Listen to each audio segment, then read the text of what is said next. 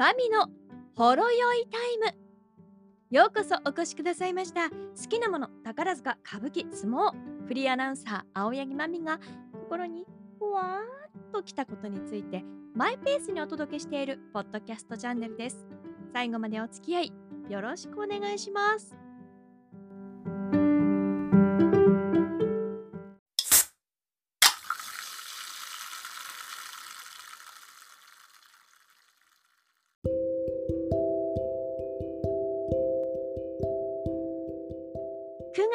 24日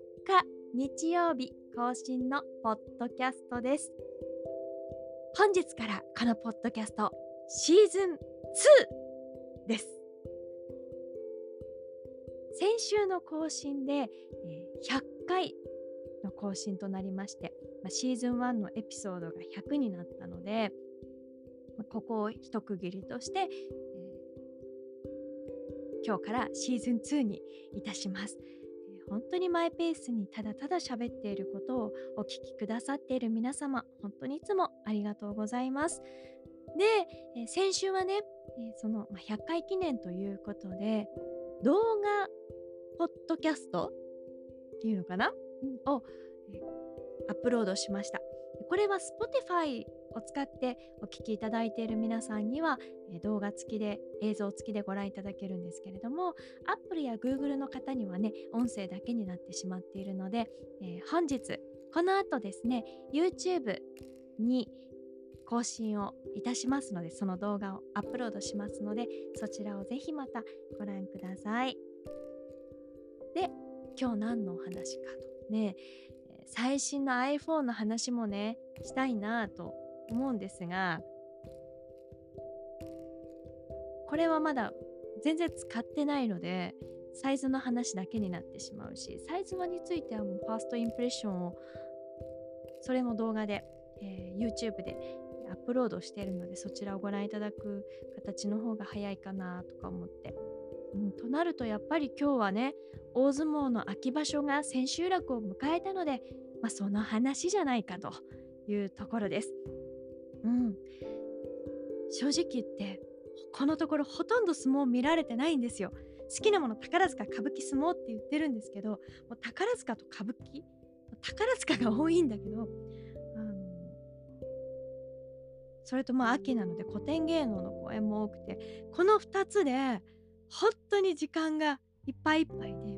正直大相撲がほとんど、えー終えておりません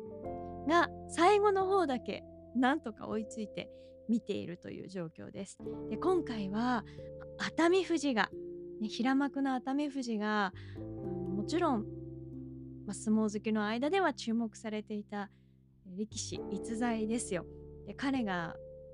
台風の目のごとく、えー頭角を現して優勝争いのトップに躍り出るという状況でした。でさあどうなるどうなるというところで、昨日今日と見ておりました。熱海富士下に富士がつくということでお分かりのように伊勢ヶ浜部屋の力士なんですね。でえー講演会の方とやり取りしてて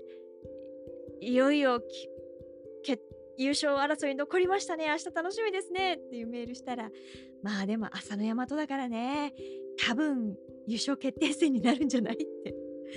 の その方がおっしゃってて、まあ、まさにその通り今回優勝決定戦となりましたやっぱり朝乃山元大関彼のその強さを見せましたよね。うん、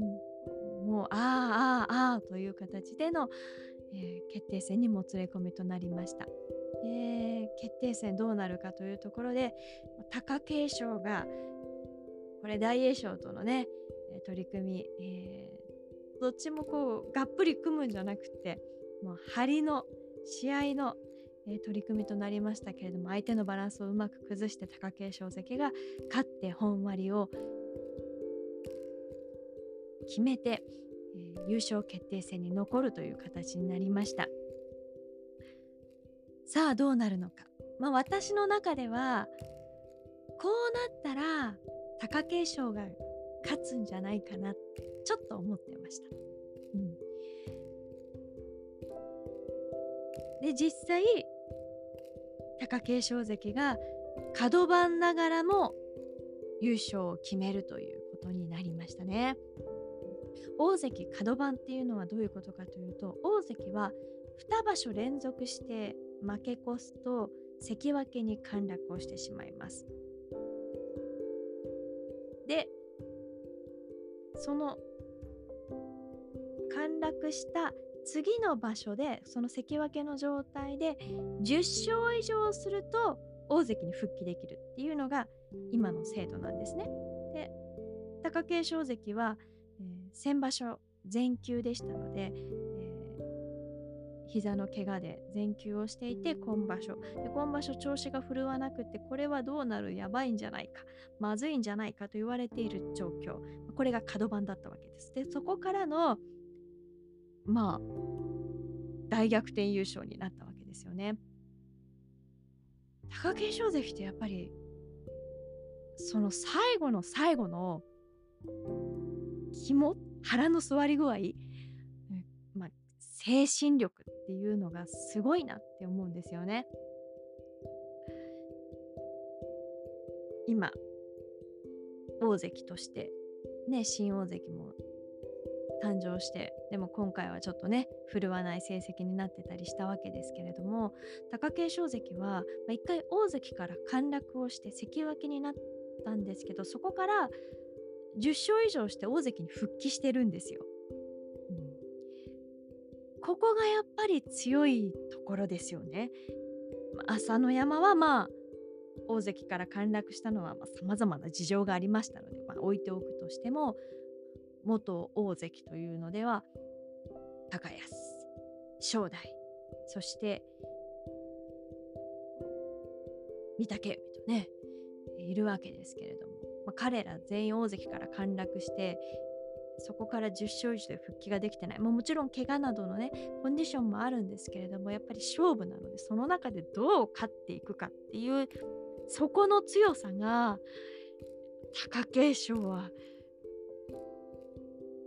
他の元大関の人たちともみんな好きですよ私。高安関も大好きだし御嶽ももうようやくなったかとか思いながら見てたし正代もなかなかやっぱりふてぶてしくってね。こういうのも必要よねとか思ったりして、まあ、それぞれ取り組みの個性があってどの大関たちにも頑張ってほしかったんだけれども、まあ、彼らと貴景勝の違いはそこのなんかこう腹の座り具合が違うなって思うんですよ。で本日熱海富士は取り組み本割がだいぶ早かったのでコンディションをしっかり整える時間がありました一方の貴景勝は大関ですから本割もねもう最後の方でもうすぐ支度部屋に戻って支度を整えて戻ってくるとなるともう彼の体ってもう汗びっしょりかいた状態で一方の熱海富士はそこはもうだいぶこうでしょうねもう一回一からっていう状況ですよね。まあ、そのコンディションの整え具合からで言うと多分スタミナとか体の乳酸の具合とかも含めたら熱海富士の方が絶対に楽だったと思うんですよ。けど貴景勝はその中でどう勝つかをやっぱり訓練してきてるから経験値が高いし腹も座ってるから若干これは変化もありえるよなと思いながら私は見ていました。うん、で立ち合いの感じあうん。